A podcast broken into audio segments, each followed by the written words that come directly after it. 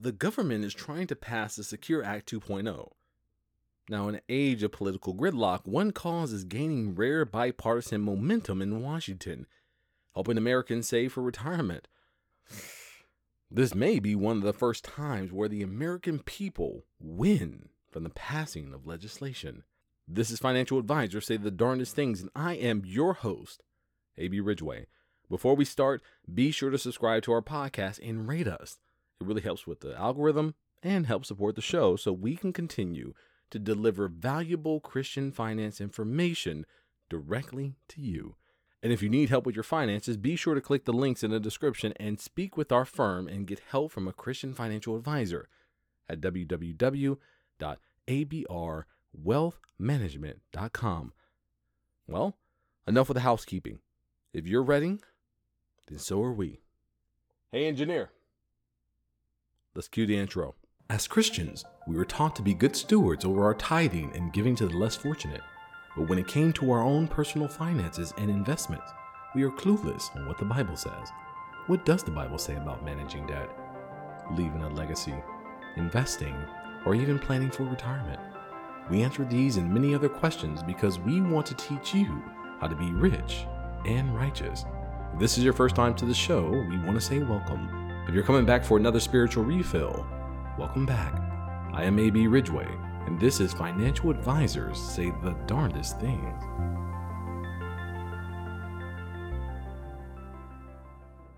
Welcome back, my Christian investors. Finally, some good news for those who are trying to save for retirement. It seems like the House of Representatives just passed the Securing a Strong Retirement Act, H.R. 2954. Just rolls off the tongue, doesn't it? Also known as the Secure Act 2.0. This act aims to improve the retirement saving systems. Well, here are a few key takeaways of the proposal. First, required minimum distribution age will be increased from 72 to 75 by year 2032. Second, if you are 62, 63, or 64, your catch up provision will raise from $6,500 to an amazing $10,000. Next, your employer can use your student loan payment as a match so you can pay down debt and save for retirement. Oh my gosh. I cannot believe they are proposing something like this because this will be amazing for the American people so they can save for retirement. Anything that allows us to pay more money into retirement so we can have more money when we finally leave our job, I am a cheerleader for. Now, this is a major victory for retirement savers of all ages and their employers. Here are some breakdowns for different investors. So, let's talk about student debt holders and young investors. For years, student debt has been the wet blanket over the morale of young investors unable to participate in their employer's 401k match due to their prior obligations of student loan debts, right? Well, this new proposal, you may still be able to receive that free money in the form of an employer match on your student loan payments. That means that your student loan payments will be treated as traditional contributions into your retirement plan, and your employer can match those funds up to their percentage thresholds. Can you believe that? Listen, I'm not going to complain, but this seems almost too good to be true. Think about this with the potential change, employers will be able to deposit matches into the Roth 401k, which will provide potentially tax free distributions during retirement. That's awesome. Now let's move on to pre retirees and retired investors the government is making it actually easier for you to save in your later years. Maybe you're a late saver. As it stands today, anyone aged 50 or older is entitled to a $1,000 additional catch up provision. Now, if this Secure Act 2.0 passes, the Senate, of course, because it's already been through the House of Representatives and is made into law, then we may see an additional increase of $3 thousand at age 62, 63, and 64. This change will raise the total contribution limits at those ages up to $10,000 a year. But if you want to check out the current contribution limits, what I'm going to do, I am going to link that down in the description below. But that's not all. Not only will you be able to contribute more, they are actually extending the time that you have to take it out. Currently at age 72, up from 70 and a half. So I don't know if you're familiar with required minimum distributions, but once again, I'm gonna put a link in the description below so you can learn more about them. But if they extend the ages, that means more time to allow your assets to grow without paying taxes on that money in that what? In that tax deferred account. Now, let's make a transition here to your paycheck. I'm going to be honest here. Your paycheck with this Secure 2.0 may feel mm, a little lighter. One thing investors need to consider is that this proposal may mandate employers to automatically enroll eligible employees into their 401k program starting at not one, not two, but 3%, and increase annually until it reaches 10%.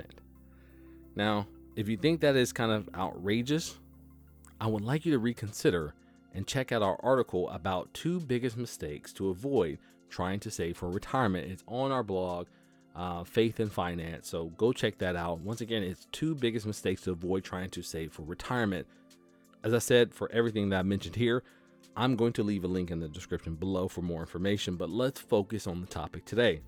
You will be surprised about the amount of people who leave that free money on the table. I mean, come on. If you're going to get a free match, why wouldn't you take that? So, anyway, let me give you my final takeaways on this subject. This act may have passed the House of Representatives, and it looks like the Senate is going to pass it as well. Another thing to keep in mind is that there are similar bills being proposed with similar mandates. Therefore, we may see some variation of these rules in the final law. So I don't want you to take these kind of suggestions as kind of poured in cement. I don't know, we may not even see them at all at this point. But the thoughts are pretty noble. And with inflation on the rise, ensuring that American people are saving will alleviate some of the pressure on government benefits in the future. Also, it will keep more money in your pocket. But you have to start planning for it. So, before we close, I would love, I would just love, love, love to say a prayer for all of our listeners here today as far as what we talked about. So if you'd like to bow your head, close your eyes, not if you're driving, but if you're in a safe place, Father God, may we continue to look for ways to glorify your name. May we think beyond our day to day finances and look for opportunities to secure our future. As you state in Proverbs, wealth increases when we gain it little by little. And these changes will provide these little changes that will make a huge impact in our lives. It is in your name that we ask for these things. Amen. Now, ladies and gentlemen, this is it from us. We have a lot of great episodes on the podcast, so be sure to check them out. If you're looking for a financial advisor, the information to reach out to us will be available right after this podcast. So please please, please, please don't turn it off. Listen to the end. And be sure to check out our resources on our website and send us your questions and comments or, or leave them in the comment below or wherever you hear your podcast. We want to hear from you because the people are who we do it for. Well, that's it from us. We have a lot of great episodes on the podcast, so be sure to check those out at right after this one. If you're looking for a financial advisor, the information to reach out to us will be available right after this podcast. So be sure to check out our other resources and send us your questions and comments. We want to hear from you, the people, and what you are thinking. We really want to help you and deliver the greatest value possible. Well, Until next time, I am AB Ridgeway, and I'll see you on the other side of your blessing. I hope that you've been blessed. As always, this episode was created by AB Ridgeway, owner of AB Ridgeway Wealth Management, a virtual and in person fee only advisor that believes that financial advice should have God in it. If you need help figuring out your finances, feel free to reach out to us at 337 414 3686 or visit our website at www.abrwealthmanagement.com and schedule a free consultation. New episodes are available every Friday, so be sure to subscribe. You can also listen to our podcast on your favorite platforms Amazon Music, Spotify, Google Podcasts, Apple Podcasts, and more. Or simply visit our website and join our family. I am AB Ridgeway, and I'll see you on the other side of your blessing. Olajuwon Ridgeway is an investment advisor representative and owner of AB Ridgeway Wealth Management, LLC, a registered investment advisor which produces a podcast show and makes it available on his website and through other distribution channels. Olajuwon Ridgeway and any guests on the podcast are providing their own views and opinion and are not necessarily the views and opinions of AB Ridgeway Wealth Management. Nothing on the podcast should be construed as solicitation or offer or recommendation to buy or sell any specific security. Investment advisory services are only provided to investors who become AB Ridgeway Wealth Management clients pursuant to a written investment management agreement. Clients of AB Ridgeway Wealth Management may hold positions in securities discussed in the podcast. Past performance is no guarantee of future results. All investments involve risk and may lose money.